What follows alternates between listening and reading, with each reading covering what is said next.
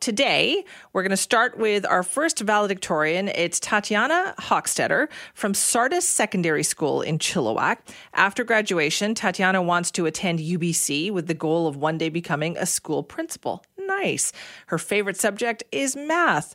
Lucky girl, Tatiana. It was definitely not my favorite subject. Have a listen to Tatiana's valedictorian speech. Welcome, Sardis grads. The day has finally come. Despite unfortunate circumstances, I am so thankful to have been given the opportunity to speak on behalf of such a resilient grad class. Although this is not the way we wanted 13 years of hard work to end, this does not change the fact that we have reached the destination we have been striving for throughout all of these years. Our hard work, perseverance, and dedication does not go unrecognized, as we will go down in history as the first Sardis class to graduate virtually, let alone graduate during a global pandemic.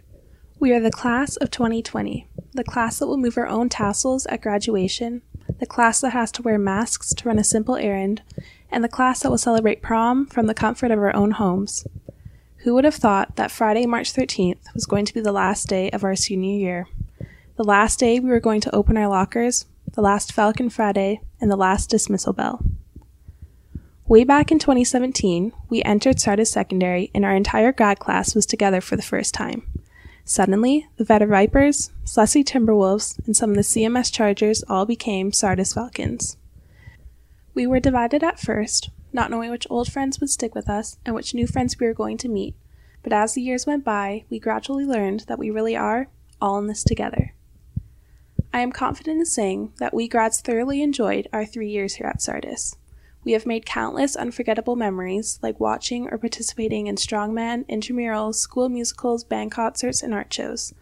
But above all, the most memorable aspect of Sardis would have to be the teachers and staff who bring the inspiration and spirit alive at this school. I mean, not every school has a math teacher who lets you sign your name on their ceiling, a physics teacher who performs magic tricks every Monday, PE teachers who give each of their students a unique nickname, or a business teacher that will willingly bike down the main staircase of the school.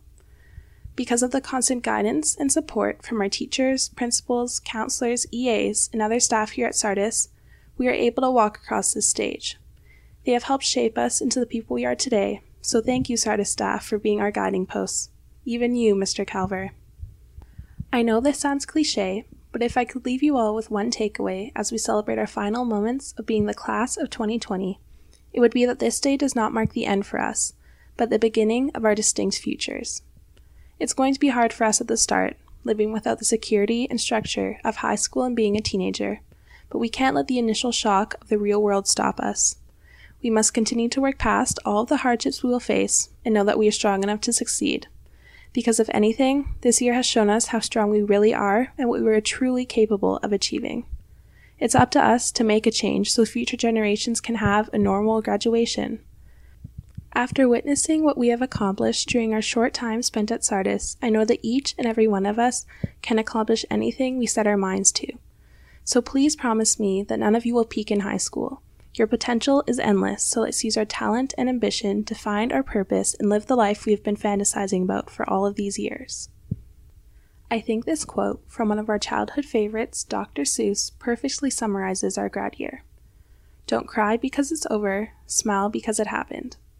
Though we might not have had a typical grad year, we sure will have stories to tell, and maybe even a chapter dedicated to us in future social studies textbooks. I guess it's tradition to say this, so here it goes. Whichever way life leads us from here, whether this be going to university, joining the workforce, or traveling the world, just remember, once a Falcon, always a Falcon. Congrats to the class of 2020, and here's to hoping that the next time we all see each other won't be on Zoom or Microsoft Teams. Thank you. I love this graduation project that we have been doing because, if anything, it gives me a whole lot of reassurance about our future, knowing that these are some of the kids that are going to be out there in charge. That was Tatiana Hochstetter from Sardis Secondary School in Chilliwack. And after graduation, she would like to attend UBC. And one day she would like to be a school principal. So good on her. And thank you very much for participating in our project. We'll have another graduation valedictorian coming up for you a little bit later on the show. If you want to weigh in, send me at cknw.com. And I should just remind all the families and friends of the valedictorians out there that we post everything online. So if you missed it, didn't get a chance, or you want to pass it around, just go to our website, cknw.com, for more information.